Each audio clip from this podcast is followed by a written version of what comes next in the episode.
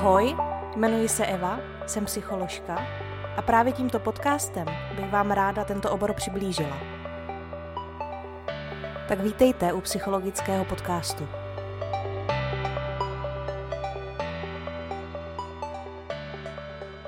Zdravím, vítejte u další epizody psychologického podcastu. Tady tahle epizoda je speciální tím, že vlastně úplně poprvé jste se sami podíleli na té epizodě.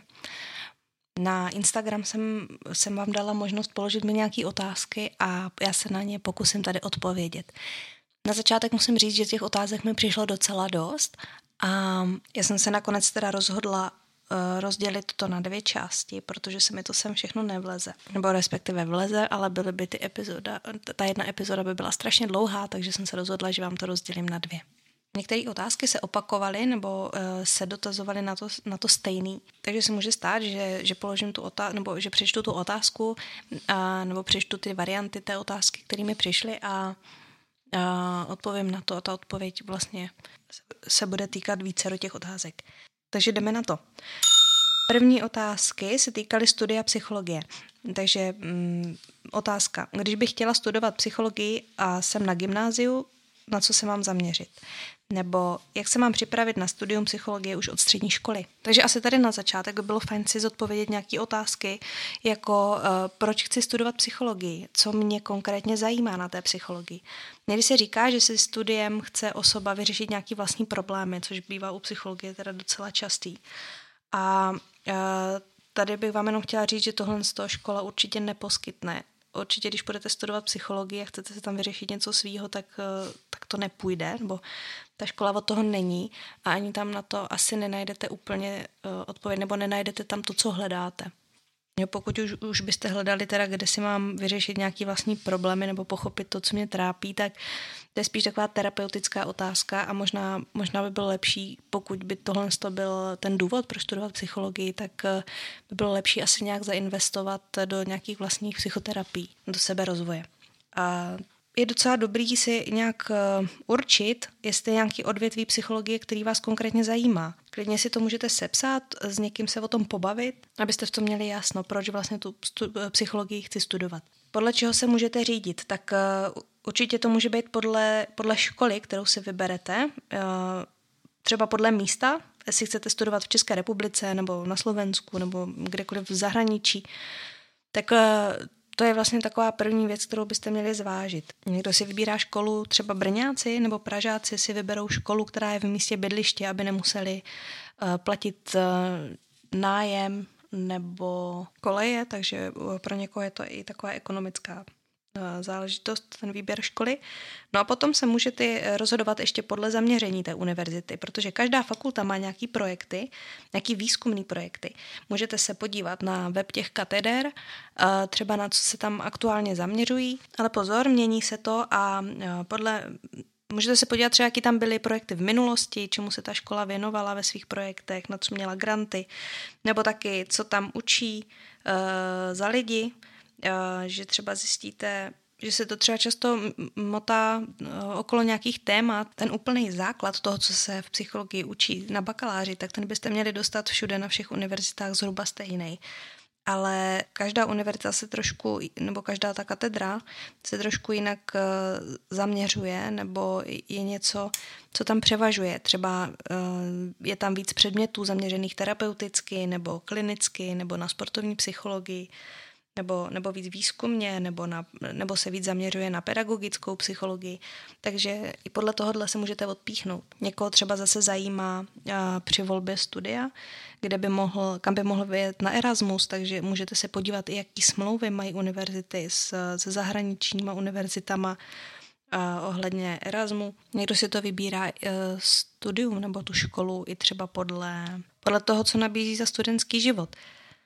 Jo, třeba říká se, že Brno je město studentů, protože je tam e, velké množství univerzit a nebo někdo miluje Prahu, chtěl by studovat v Praze i s tím, co všechno Praha nabízí, tak zvolí tady tuhle školu. Nebo třeba o psychologii v Olomouci se říká, že je taková rodina, že se tam všichni společně znají s těma vyučujícíma. Takže i to, tohle jsou faktory, které můžete zvážit a je fajn třeba si tady tyhle ty různé věci sepsat a přitom se rozhodovat, na jakou školu vlastně chcete jít. To je takový první krok, co musíte udělat. Až máte vybranou tu školu, samozřejmě si můžete dát uh, přihlášku na víc těch škol, není to omezený tak eh, se musíte podívat na to, co se po vás vlastně chce, jaký tam jsou přijímačky. Jo, jinak ještě to, co jsem neřekla při výběru té školy, tak eh, je veřejně dostupný, jaký předměty se tam učí, jaký předměty jsou povinný, takže i třeba na to se můžete podívat. Nebo jaký, jaký předměty jsou volitelný. Tohle je veřejně přístupný.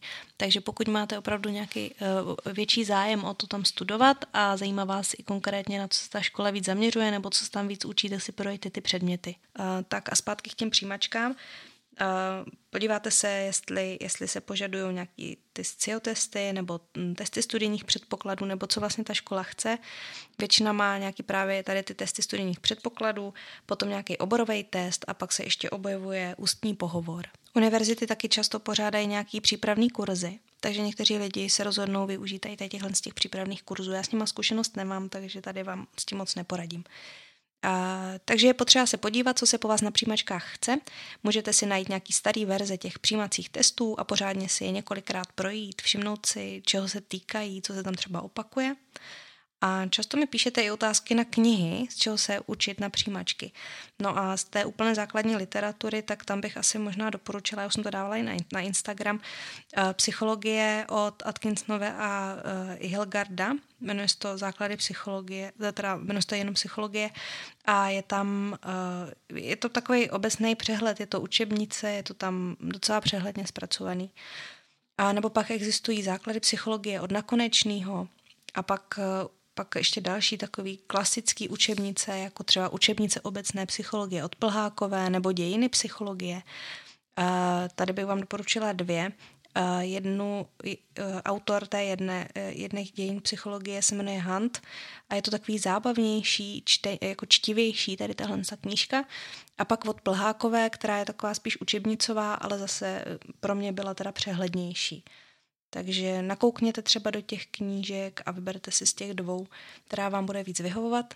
No a pak z těch odbornějších, tak tam bych asi doporučila na ty, eh, teď mluvím o, o knížkách, na ty uh, oborové testy.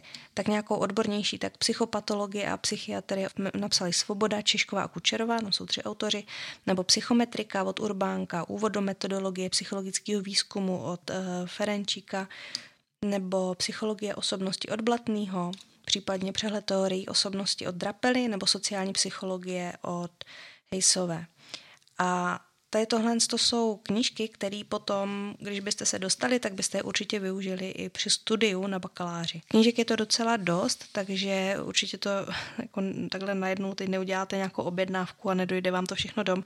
Takže já vám spíš doporučuji zajít se do knihovny a zkusit, zkusit se začíst do těch knížek nebo do těch učebnic, protože na přijímačky potřebujete hlavně ty učebnice a na ty oborové testy, abyste získali ty nějaké úplné základní znalosti, na které se vás tam můžou ptát. Vemte si to, co vás zaujme, asi úplně začněte tím, co vás zaujalo nejvíc, aby se vám to dobře četlo a neodradilo vás to hned od začátku. No a pokud máte, i když jsem řekla těch knížek hodně, tak si myslím, že pokud máte opravdu zájem tady o ten obor, tak to stejně všechno jednou budete číst.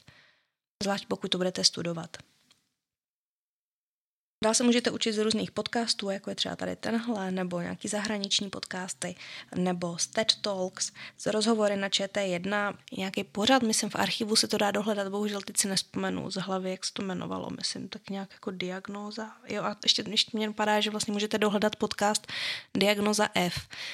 A já jsem to teďka projížděla, nebo jsem to poslouchala a docela často se to týká uh, teda klinické psychologie, protože diagnoza F je vlastně to se bude týkat spíš psychiatrie a klinické psychologie. No.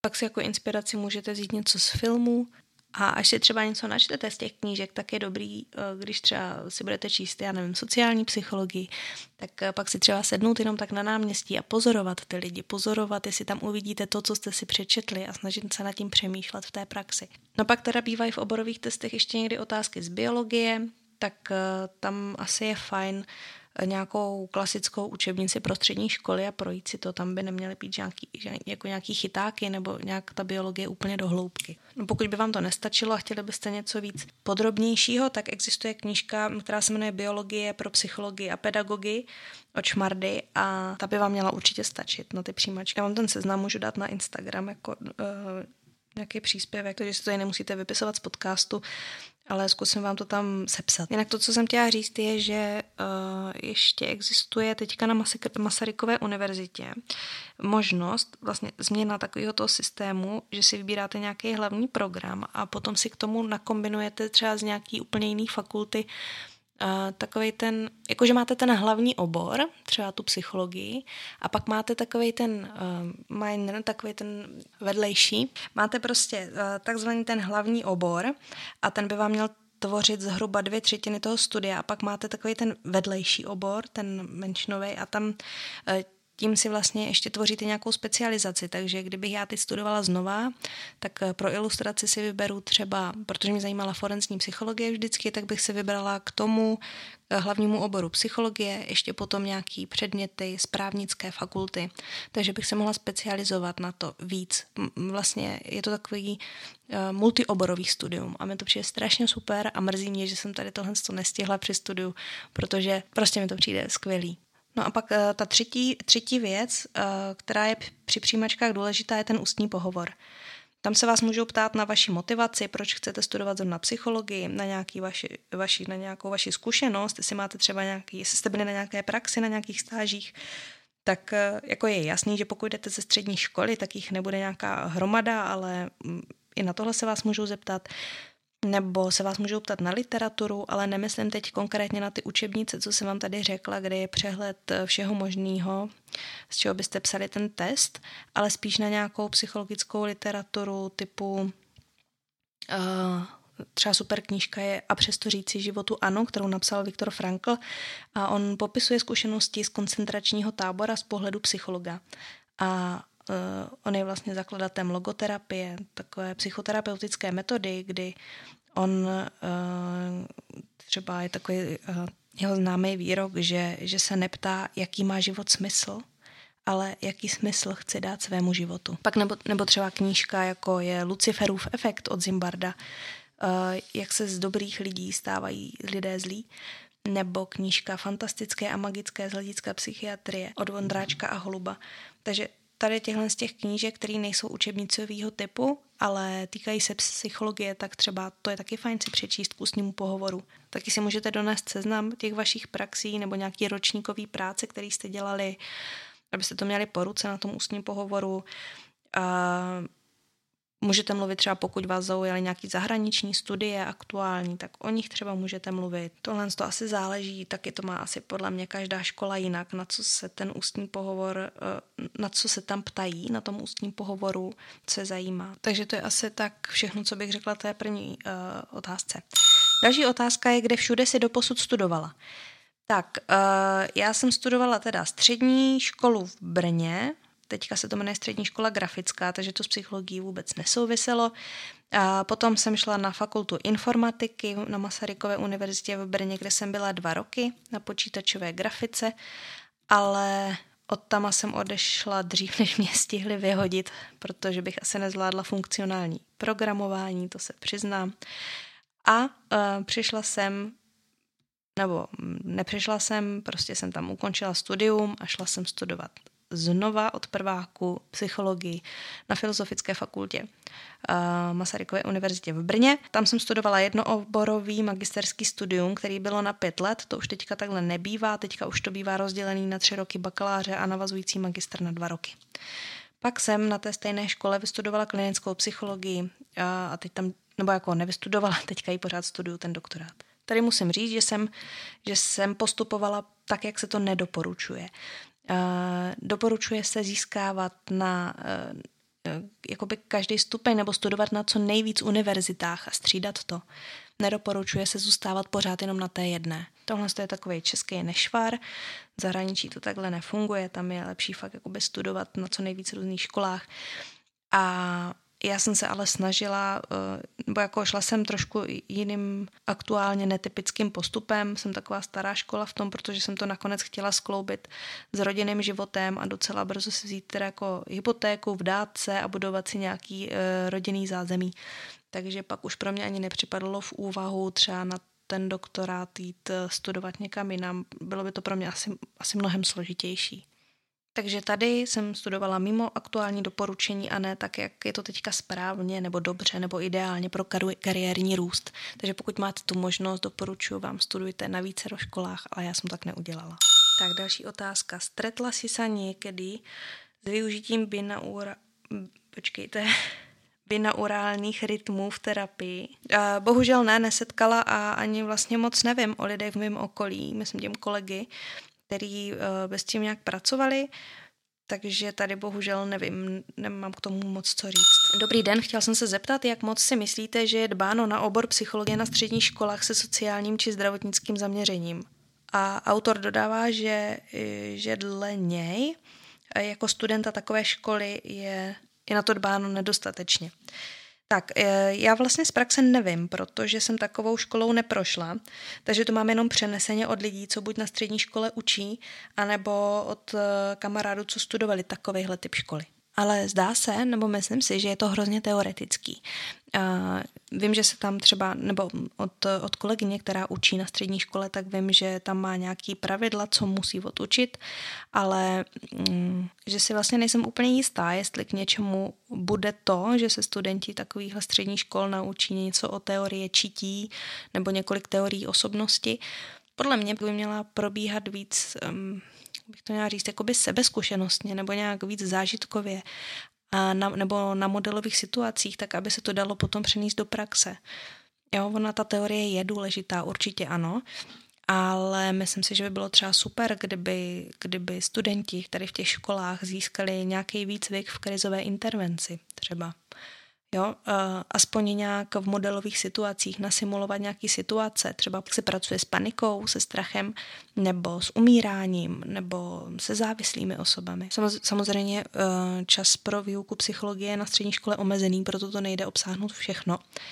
Ale třeba je jim říct těm, těm studentům, kam se obrátit, když si neví rady, nebo jak uh, oni sami mají pracovat jako prevenci proti syndromu vyhoření, jak pracovat se sebou, s vlastními hranicemi, Eh, možná bych tam za, za, zařadila výuku nějaké psychopatologie. Určitě to prostě víc nějak převíst pro praktické využití. Jinak pokud studujete nějaký takový typ střední školy, tak vám doporučuji kurz krizové intervence tváří tvář, to vám bude stačit. Ještě existuje komplexní kurz krizové intervence, kde je i část jakoby telefonické ale té tváří v tvář, tak ten hodně doporučuji, pokud eh, studujete střední školu nějakého humanitního zaměření a chcete se tím živit. Zabere vám to dva víkendy a eh, do praxe vám to strašně moc pomůže a můžou to ten kurz absolvovat i nepsychologové. Takže kurz krizové intervence tváří v tvář. Jak se vybrat téma na bakalářskou práci? No, nehledě na obor. Vyberte si něco, co vás fakt zajímá, na co se chcete v rámci oboru, na, na co chcete v rámci oboru znát odpověď protože budete tím trávit nějaký čas, tak uh, určitě nechcete trávit ten čas tím, že, že čtete o něčem, co vás vlastně nezajímá. Můžete inspiraci získat ve videích, podcastech nebo i v rozhovoru, když se budete bavit s kamarády, tak uh, o tom, co vás zajímá, tak třeba i tam můžete přijít na tu otázku, co by, co, na co byste vlastně chtěli vyznát odpověď co by vás zajímalo v tom vašem oboru? Co byste mohli zkoumat? Vzhledem k tomu, že se bakalářská práce píše týdny až měsíce, jak kdo, tak v zájmu zachování vlastní, vlastního duševního zdraví fakt vybírejte něco, co vás bude bavit. Můžete si vybírat téma podle, podle toho, čemu se vědu, věnuje váš vedoucí práce, uh, nebo takhle, přijďte, přijďte s návrhem za někým, kdo by vám mohl potenciálně vést tu práci a nezávazně se s tím odborníkem o tom pobavte. On vám na to dá kritický pohled nebo vám řekne, co tam ještě není proskoumaný. Dál, vnímejte to tak, že cílem bakalářské práce není objevit Ameriku. Jo, jde o to naučit se psát vědeckou práci. Další důležitý bod je, abyste si zvolili úzký téma. Moje zkušenost je taková, že když už si myslíte, že máte úzký téma, tak ho ještě víc zužte, protože jinak tam máte strašně moc proměných a pokud to nezužíte, tak celá ta práce bude jenom taková po povrchu, bude to plitký a vy sami v tom vlastně budete potom plavat.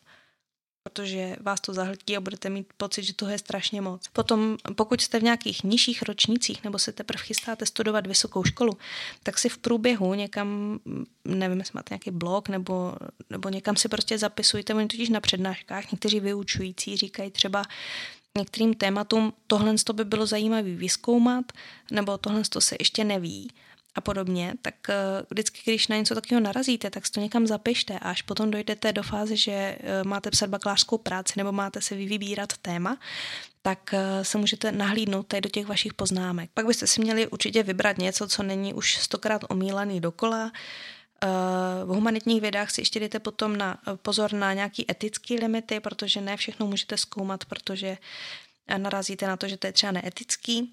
A ještě by vlastně šlo, tak jak jsem tady mluvila před chvilkou o tom multioboru, tak si můžete spojit téma s koníčkem, s nějakým vaším koníčkem. Třeba pokud vás baví nějaký sport a budete studovat psychologii, tak si můžete věnovat sportovní psychologii a vybrat si téma přímo z toho sportu, co vás zajímá. Tak jo, jdeme k další otázce. Která stáž nebo prax uh, počas studia vám toho dala nejvíc? Takže já bych to tady rozdělila teda na, na takový dvě kategorie a to první, která mi dala praxe, co mi dali nejvíc kariérně a potom to, co mi to dalo nejvíc do života. A kariérně, tak tam bych řekla, že to je vždycky z oblasti klinické psychologie. Ta první byla v Černovicích psychiatrické nemocnici, kde jsem se vlastně poprvé setkala s pacienty s psychotickým onemocněním nebo s člověkem se schizofrení a nachytala jsem se, jak sama stigmatizuju. Já jsem ten příklad o tom uh, co se mi tam stalo, říkala v podcastu v epizodě, kde se věnuju schizofrenii. A potom taková druhá stáž, která pro mě byla hodně důležitá, nebo jako která mě hodně dala, tak to bylo na, eh, to bylo v Centru kardiovaskulární a tra- transplantační chirurgie, zkrátka CKTH Brno, v budově u svaté Anny a tam jsem byla 14 dní na stáži pod vedením psycholožky magistry Alžběty Michalčíkové, bylo to super.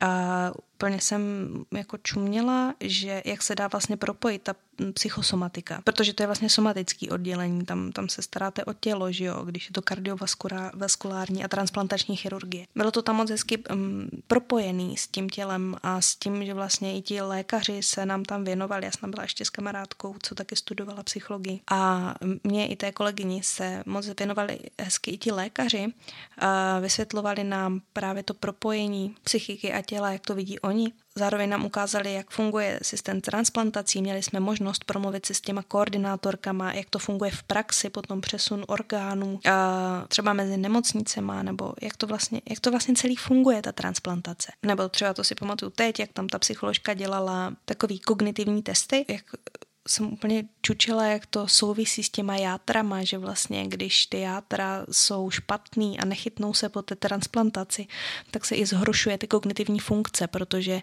játra vám, játra vám všechno v těle čistí a zároveň, když se lhává játra, tak uh, se zhoršují kognitivní funkce a když se po transplantaci ty játra chytly a zlepšovaly se, tak se zlepšovaly i ty kognitivní funkce. Jako fakt to bylo úžasný tohle vidět, jak to je propojený. Případně mluvit s těma lidma, jaký to pro ně je, vědět, že žijí se srdcem někoho uh, vlastně jinýho, jak je to pro ně náročný, nebo jak to berou, jak nad tím přemýšlí. To, to pro mě bylo fakt uh, jako hodně intenzivní zážitek tady z toho oddělení. No a pak ještě taková třetí praxe, která mi dala hodně do praxe, jakoby do, do mé praxe potom v práci, to jsem absolvovala až po studiu, tak eh, to bylo na sexologii v Bohnicích, eh, na ústavní ochranné léčbě, eh, na té sexologii, která je poskytovaná ta léčba těm, kteří mm, takhle bylo to tam propojený s tím, že, že se tam objevují lidi, kteří prošli výkonem trestu odnětí svobody, potažmo výkonem zabezpečovací detence. Pro mě to bylo důležité kvůli tomu, že jsem, že jsem vlastně viděla, kam ti lidi po výkonu trestu jdou, případně odkaď se k nám dostávají. Takže to bylo pro mě spíš tak jakoby prakticky důležitý potom do práce. No a do života, tak tam pro mě byla asi nejdůležitější moje vlastně úplně první stáž kterou jsem měla při studiu psychologie a to bylo na Kociánce v Brně, kde je domov pro seniory a já jsem tam chodila na oddělení se zvláštním režimem, No a tehdy jsem měla ještě takový nastavení jako moje osobní, že jsem si říkala, mm, rodinu nebo děti, tak to asi oni nechci, já se budu věnovat kariéře nebo prostě sobě, nebo budu cestovat a já nevím co všechno. a ani jsem potom nějak jako netoužila. No a pak jsem si říkala, když jsem tam chodila, tak jsem si všimla toho, že, že jsou na tom mnohem hůř ty lidi, kteří jsou sami, ti starší, ti seniori.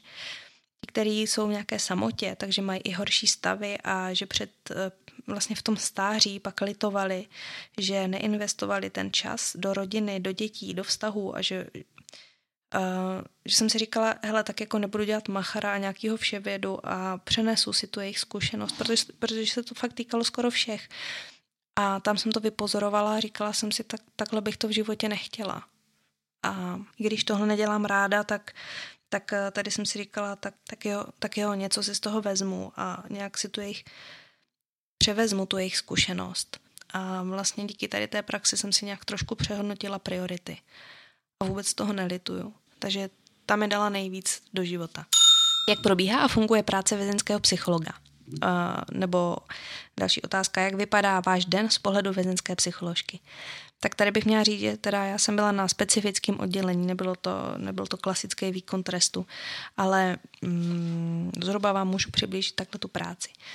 Takže když jste vězeňský psycholog, tak ráno přijdete do práce, seznámíte se s tím, co se dělo odpoledne nebo v noci, nebo případně o víkendu, prostě v tu dobu, kdy jste tam nebyli.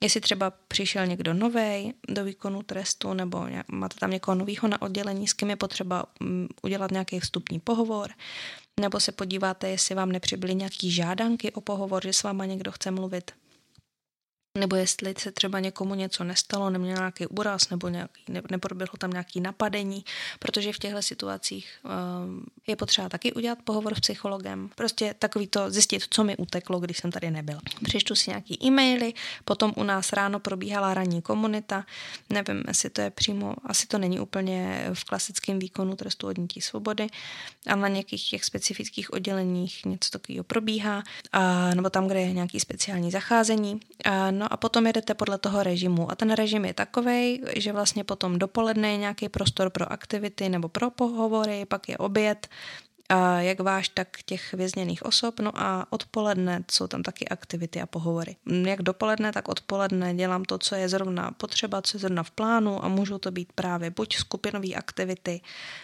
a nebo individuální pohovory dle žádostí nebo dle potřeby, potom třeba nějaký vstupní psychologický posouzení, když je třeba potřeba zjistit nebezpečnost té vězněné osoby, nebo jestli má zájem o práci, nebo jaký jsou tam jakoby rizika u něho, nebo jestli potřebuje on sám nějakou péči, aby zvládl uvěznění.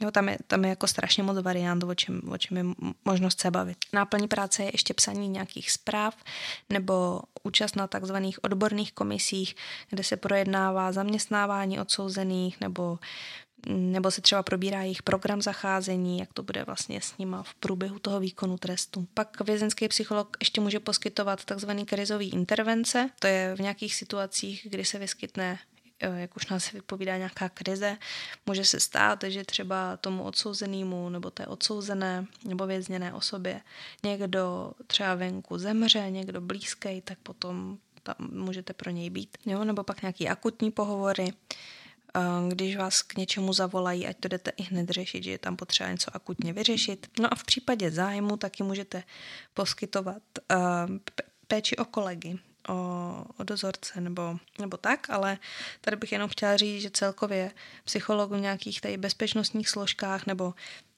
jak u dozorců ve věznici, nebo u policie, nebo u hasičů, nebo u armády, tak uh, musím říct, že tam to neradí uh, většinou převážně ti chlapy, teda ale neradi to úplně využívají právě to uh, péči psychologa. To je bohužel takový trend. A to přesto, že, že je ta práce hodně náročná a oni tam jsou ti, kteří jsou, když teď mluvím o těch dozorcích s nima, 24 hodin denně, ale pořád prostě je tam nějaká nálepka toho stigmatu, ale i, i tady tohle z toho můžeme nabízet, pokud je o to zájem. No a pak ještě existuje jedna práce psychologa ve věznici a to dělají personální psychologové a to je nábor nových zaměstnanců, protože když chcete pracovat tady v nějaké takové bezpečnostní složce, tak musíte projít psychotestama, takže na to jsou potom speciálně ještě potom psychologové, kteří vás otestují ale kdybych to tak měla zhrnout, tak úplně největší část dne bylo asi ty individuální pohovory, bych řekla, s tím, že někdo chce něco individuálně probrat. Ať se to týká jeho vztahu, jeho vztahu venku, jeho vztahu s ostatníma odsouzenýma, práci na sobě, nebo nějaký klidně i traumata, nebo práci se závislostí, nebo probírat ten trestný čin, případně e, recidivu, nebo co, co bude dělat, až se vrátí zpátky na svobodu. Jo, těch témat je strašná spousta, to má každý individuální, co potřebuje probírat, takže tohle to mm, asi je nejčastější taková práce. Já konkrétně jsem nebyla moc zatížená administrativou, takže proto mě ta práce docela bavila a ani jsem moc nemusela dělat psychodiagnostiku, kterou já taky úplně jako nedělám ráda. Já mám hodně ráda ty individuální pohovory a to nejvíc naplňovalo uh, vždycky moje dny, takže já jsem vlastně byla s tou prací vždycky nějak spokojená. Tak, otázka. Jak je to se sestavováním profilu podezřelých? Uh, Tohle je otázka spíš na policejního psychologa a, a já vlastně v praxi úplně nevím, protože já se většinou setkávám s nějakým znaleckým posudkem, který mě přijde do ruky, až když je ten člověk chycený a už je v tom vězení. Takže přesně jak to probíhá, takhle z praxe vám nemůžu říct, ale když tak nad tím přemýšlím, tak pravděpodobně asi nějak uh, bude asi záležet na tom trestném činu. Jestli se jedná o majetkový trestný čin nebo o kyberkriminalitu, sexuální delikty, loupeže, krádeže, drogy, uh, vraždy, domácí násilí, organizovaný zločiny, nějaký hate crime, nebo delikvence mladistvých. Jo, takže záleží na tom trestném činu. Některé trestné činy ani nejsou vhodné pro to profilování, pokud se jedná o nějaký vágní, jednoduchý uh, to říkám tak blbě, jako vágní trestní činy, ale někde asi ani nejde pořádně profilovat. Určitě tam bude důležitý zvažovat motivaci to, k tomu trestnímu činu, podle toho, jestli se jedná třeba o organizovaný trestný čin nebo šlo o nějakou akutní reakci, třeba při útoku, jako nějakou nepřiměřenou obranu, jo, takže to, ta motivace toho, proč se trestný čin stal, tak to taky bude asi důležitý při tom, uh, při tom profilování.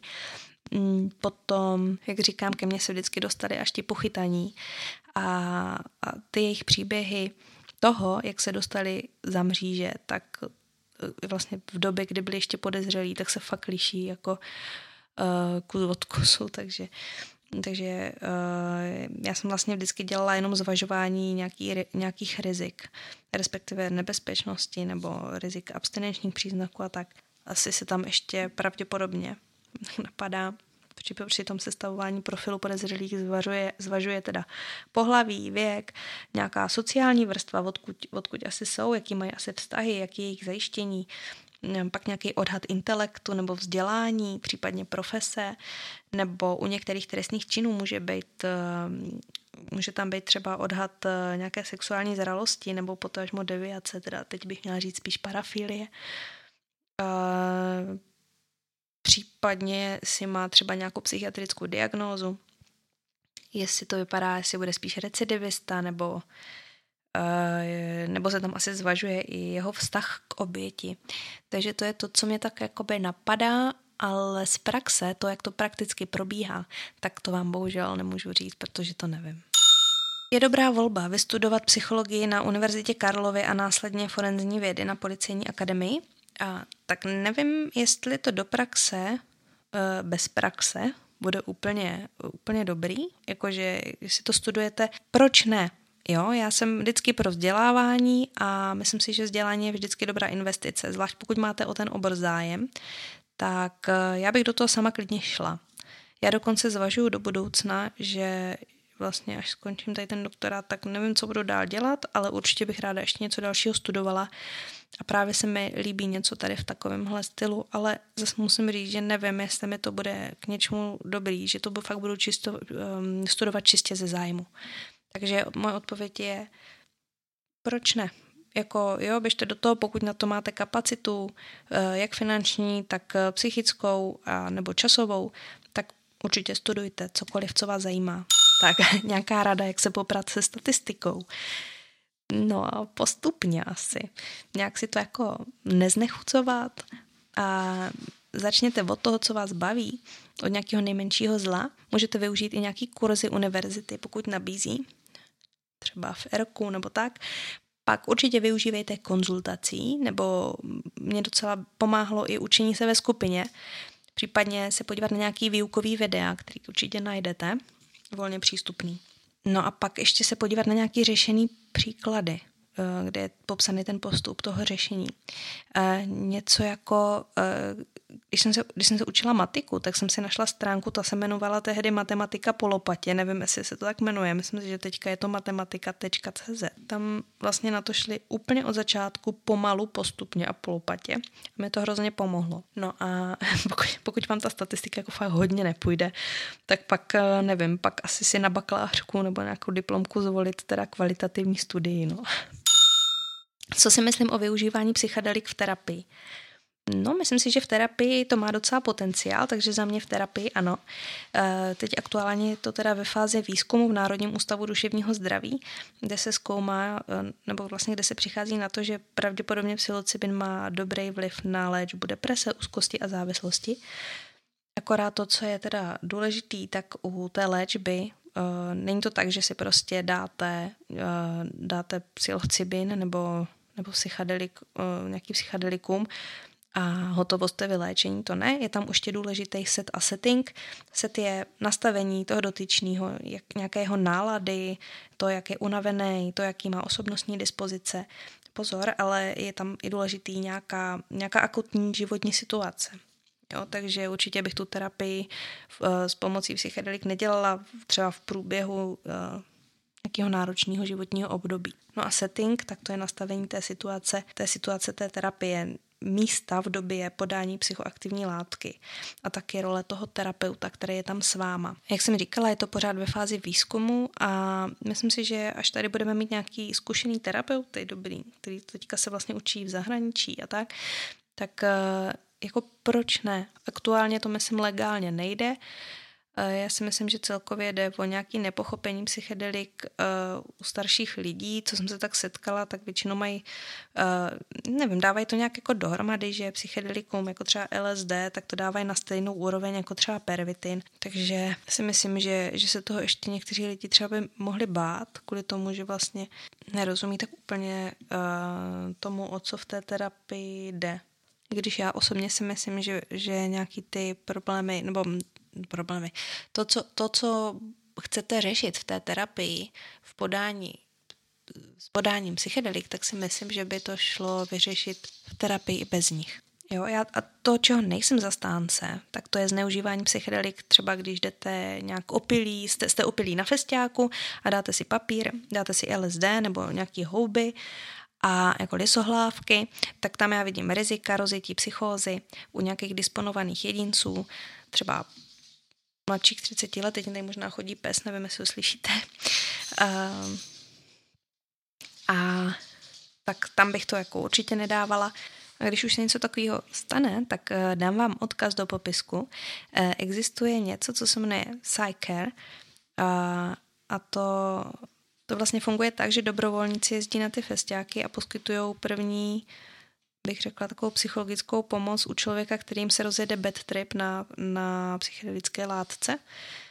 A pokud jim to prostě jakože nesedne a pomáhají jim, jim s tím a je to vlastně i z toho důvodu, že klasický záchranáři, pokud se něco takového stane, tak oni v tom nejsou zběhlí a vlastně neumí tak pořádně vytvořit právě ten setting, který, by, který může pomoct člověku z toho, aby se z toho bad tripu nějakým způsobem dostal. Takže pokud vás to zajímá, dávám, dávám do, do popisku tady k tomu odkaz, můžete se na to podívat, co, to, co vlastně existuje. No a pokud se mi to podaří, tak Nevím, jestli se mi to podaří, protože je hodně vytížený, ale chtěla bych sem jako hosta právě pozvat jednoho ze zakladatelů České psychedelické společnosti a tak uvidíme. Jak to, že v některých rodinách chlapy odejdou od rodin v 50 letech? Že jdou za chlapem, i když celou dobu byli s ženskou. Je to možný? Tak možný to určitě je. Z praxe, z praxe to nevím přímo, ale o tomhle tom jsem vlastně mluvila v jedné, v jedné té epizodě, která se jmenuje uh, Mají ženy ve vězení sex, kde jsem se věnovala mýmu výzkumu, ve kterém zkoumám navazování vztahů mezi ženami ve věznici. Takže o něčem mluvím už tam. Ale abych odpověděla přímo tady na tohle, tak eh, já tady k tomu mám nějaký úvahy. A to je, eh, když budu pracovat s tím, že v 50 někdo odejde, tak předpokládám, že dnešní padesátník se narodil v roce 1970 a vlastně homosexualita je u nás uh, legální od roku 1962. Teď doufám, že se nepletu v těch letopočtech. V některých státech Evropské unie dokonce až po roce 90. A třeba šedesátníci, tak už se narodili uh, v době, kdy to ještě pořád bylo ilegální. No a proto si myslím, že tady pořád u těchto lidí je nějaký stigma a nezmizí se zrušením toho zákona, jo? protože to pak pokračovalo tak, že, že eh, to teda přestalo být ilegální, ale pořád to za komunismu ještě byla psychiatrická diagnóza. A Eh, v roce 1992 bylo nový vydání Mezinárodní klasifikace nemocí, která platí pořád. A sice tam už homosexualita není jako diagnóza, ale teď tam najdete něco, co se jmenuje egodystonická sexuální orientace. A někdy, někdy narazíte i na to, že to prostě někdo spojuje s tou homosexualitou. Takže já si myslím, že tam pořád hraje dost, velký roli, eh, dost velkou roli stigma. A to, že vám vlastně Jo, tak eh, si to představte, že vlastně toho padesátníka vychovávali rodiče, kteří žili v tom, že je to něco ilegálního. Případně, že je to nějaká jako porucha. Jo. A teď, když to slyšíte celý život, tak, eh, tak tomu prostě uvěříte. Takže si myslím, že tady pro ty starší lidi, tak eh, muselo být jako hrozně těžký si to přiznat nejenom před ostatníma, ale hlavně sám před sebou. A moje taková úvaha je, že si to možná konečně ti lidi dovolí. Takže asi tak. Tak, pak tady mám téma alkoholismu. Uh, Případ, kdy několikrát týdně osobna, osoba pije alkohol. Kdy, to, kdy se z toho člověka stane alkoholik? Uh, můžou se z nich stát alkoholici, když několikrát týdně chlastají. Je alkoholik alkoholikem, když to skrývá? Nebo kdy se z toho člověka stane alkoholik? Dobře, tohle je složitý. A ono je to totiž hrozně individuální. Proč, proč člověk teda tak často pije, jo? Uh, to by mě asi zajímalo, kdyby s ním mluvila. Jestli je to pro zábavu, nebo proč teda pije několikrát týdně, jako jestli se už nemůže zabavit jinak, bez toho, uh, jestli pije alkohol ve společnosti, jestli to souvisí nějak se samotou, nebo se snížením úzkosti, jestli mu to chutná, nebo tady to všechno dohromady. A teď to zkusím trošku pojmout uh, i teoreticky, jako trošku to teoreticky zacho- zakotvit. Existují stádia alkoholismu. To první stádium je ta počáteční fáze. A to pijeme, abychom se cítili líp. Takový to společenský pití, dobrá náladička, uh, líp se navazuje kontakt, zlepší se ta nálada, odstraní, odstraní to nějaký úzkosti, když se napijete, nebo nějaký deprese jenom jako zdánlivě to odstraní úzkosti a deprese. A tady v té fázi není potřeba se vyloženě nějak jako ožrat jako opít. Postupně se zvyšuje frekvence i dávky toho alkoholu.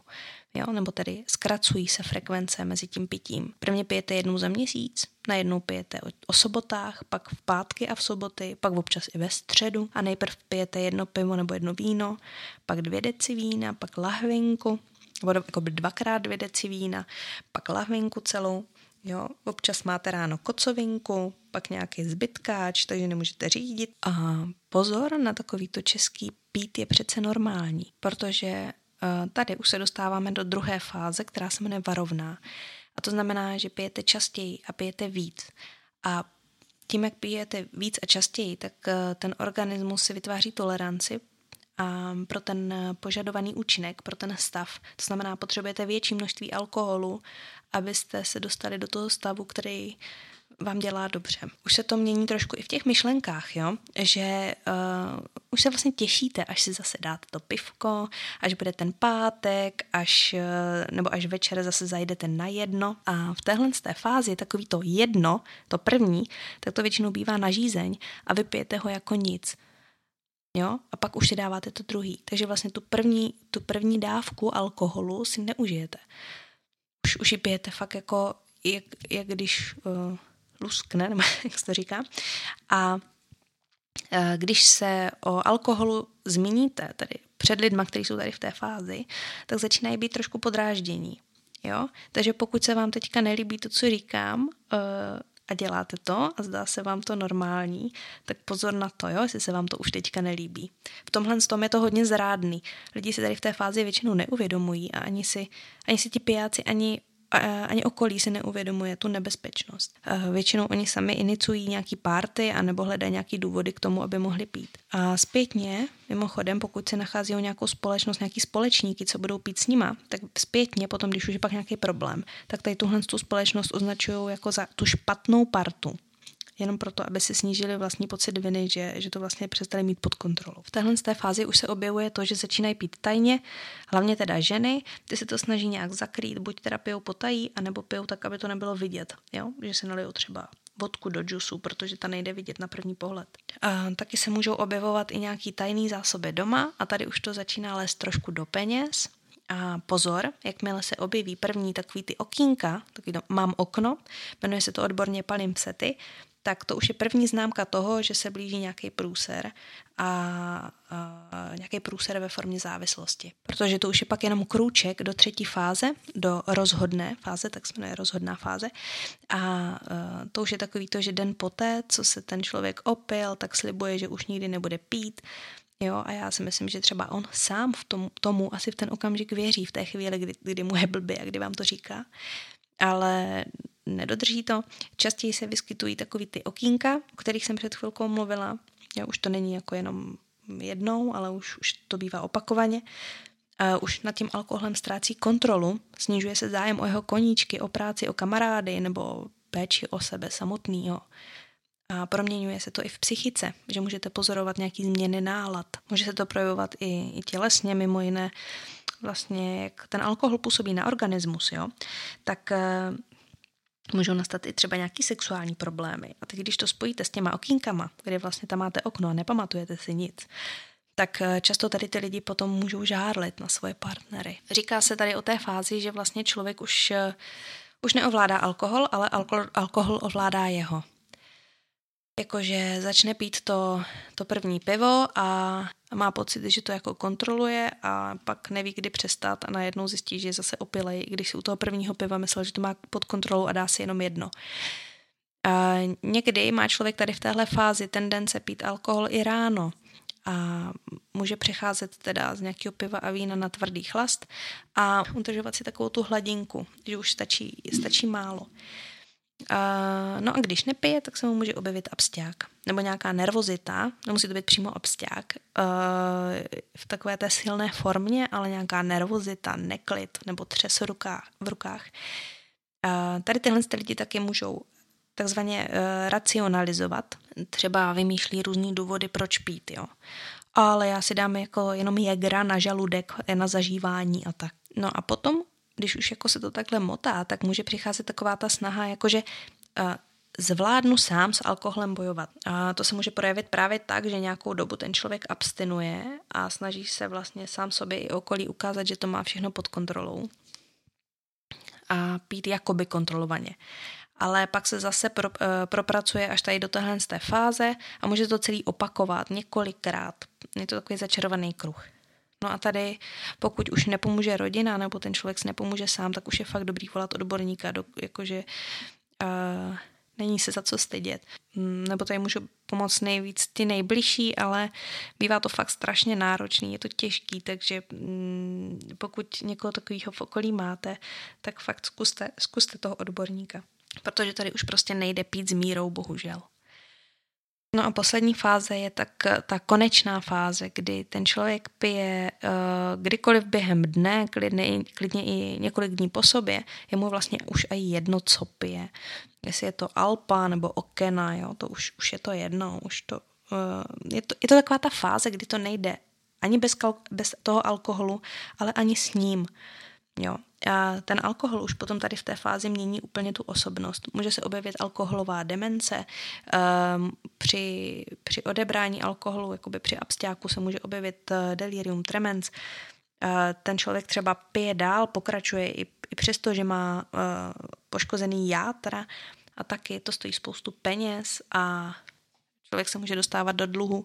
A můžu vám říct, že s alkoholem se, spo, se pojí strašně velký, nebo jako strašně často lidi páchají trestnou činnost pod vlivem alkoholu a je to jedno, že je to legální látka, ale je to prostě tvrdá droga a páchá fakt jako uh, hrozný věci, to vám můžu říct z praxe, vím to, vidím to, jako když se podíváte do toho kriminálu, tak spousta lidí to má spojený s alkoholem. A nemyslím tím jenom trestní činy, jakože nějaký krádeže nebo tak, ale i třeba násilí, násilí na lidech, který, který máte rádi, jo, tady v té fázi. Je to prostě, je to překvapivě až jako hrozný, co ten alkohol může způsobit, pokud nás začne ovládat. Pak existují takové jako typické znaky té závislosti, kdy poznáte, že už jste závislí, kde máte něco, čemu se říká craving, eh, nebo česky je to jako bažení, taková ta touha po tom, že se chcete napít toho alkoholu. A dalším takovým, tak, takovým znakem závislosti je, že máte absťák po vysazení, že se to nějak projeví, to, že nemáte tu látku. A že pokračujete i přesto, že to očividně škodí, jak tomu organismu, tak vaší práci, vašim vztahům, nebo že porušujete nějak zákon. Nebo, uh, nebo to, že vlastně se zhoršuje nějaké vaše sebeovládání. To, že se vám zvyšuje tolerance, že potřebujete, to je taky znakem závislosti, to, že potřebujete zvyšovat dávku nebo mít častější frekvenci užití té látky a to, že zanedbáváte sebe, koníčky i druhý. Jelínek ještě taky uh, vlastně vytvořil takových pět typů pijáků, že um, každý z nás pijeme trošku jinak, jiným způsobem. A um, máme tady pijáky typu uh, alfa, beta, gamma, delta, epsilon. No a alfa pijáci, tak ti pijou pro takovou, takový ten pocit euforie. Jo? Pořád nad tím ještě mají kontrolu a pijou proto, aby si zlepšili náladu nebo snížili úzkost. A potom jsou beta, a typ, typ beta, ty pijou příležitostně, ale může to být jako hodně často. A můžou mít e, tělesný problémy až potom, jo? že třeba mají cirhózu jater nebo problémy s močákem. No a potom je typ gamma, tomu se říká anglosaský typ. To jsou lidi, kteří preferují pivo a potom destiláty. A u nich je právě typický to, že se zvyšuje ta tolerance organismu, že vlastně potřebují pořád větší a větší dávky pro to, aby dosáhli toho stavu, který jim je příjemný. No a pijáci typu delta, tak to jsou zase takový románský typy. Já si to představuju takového francouze, který, který popíjí to vínko a to je právě ono, oni preferují víno a pořád si tak nějak jakoby udržují tu hladinku, jak koštují to víno, ale neopíjí se, a mají nad tím kontrolu. No a poslední typ, uh, typ epsilon, tak ti pijou takovým tím způsobem, že se jako nadměrně hodně, hodně vylijou a jakože nadměrně hodně pijou a potom se to vystřídá s epizodou úplného abstinování. Tak jo, uh, koukám, že už to trvá docela dlouho to nahrávání a to jsem jenom to jsem odpověděla jenom na pár otázek, takže příště vám odpovím na zbytek těch, co jste mi naposílali, abych odpověděla nebo pokusím se odpovědět fakt na všechno. Tak jo, díky, že jste posílali, doufám, že vás to takhle baví. Já jsem ráda, že jsem vás mohla do toho takhle zapojit těma otázkama. Moc mě těší, že jste takový zvídaví, takže klidně, klidně pište dál. Mějte se krásně a čau čau.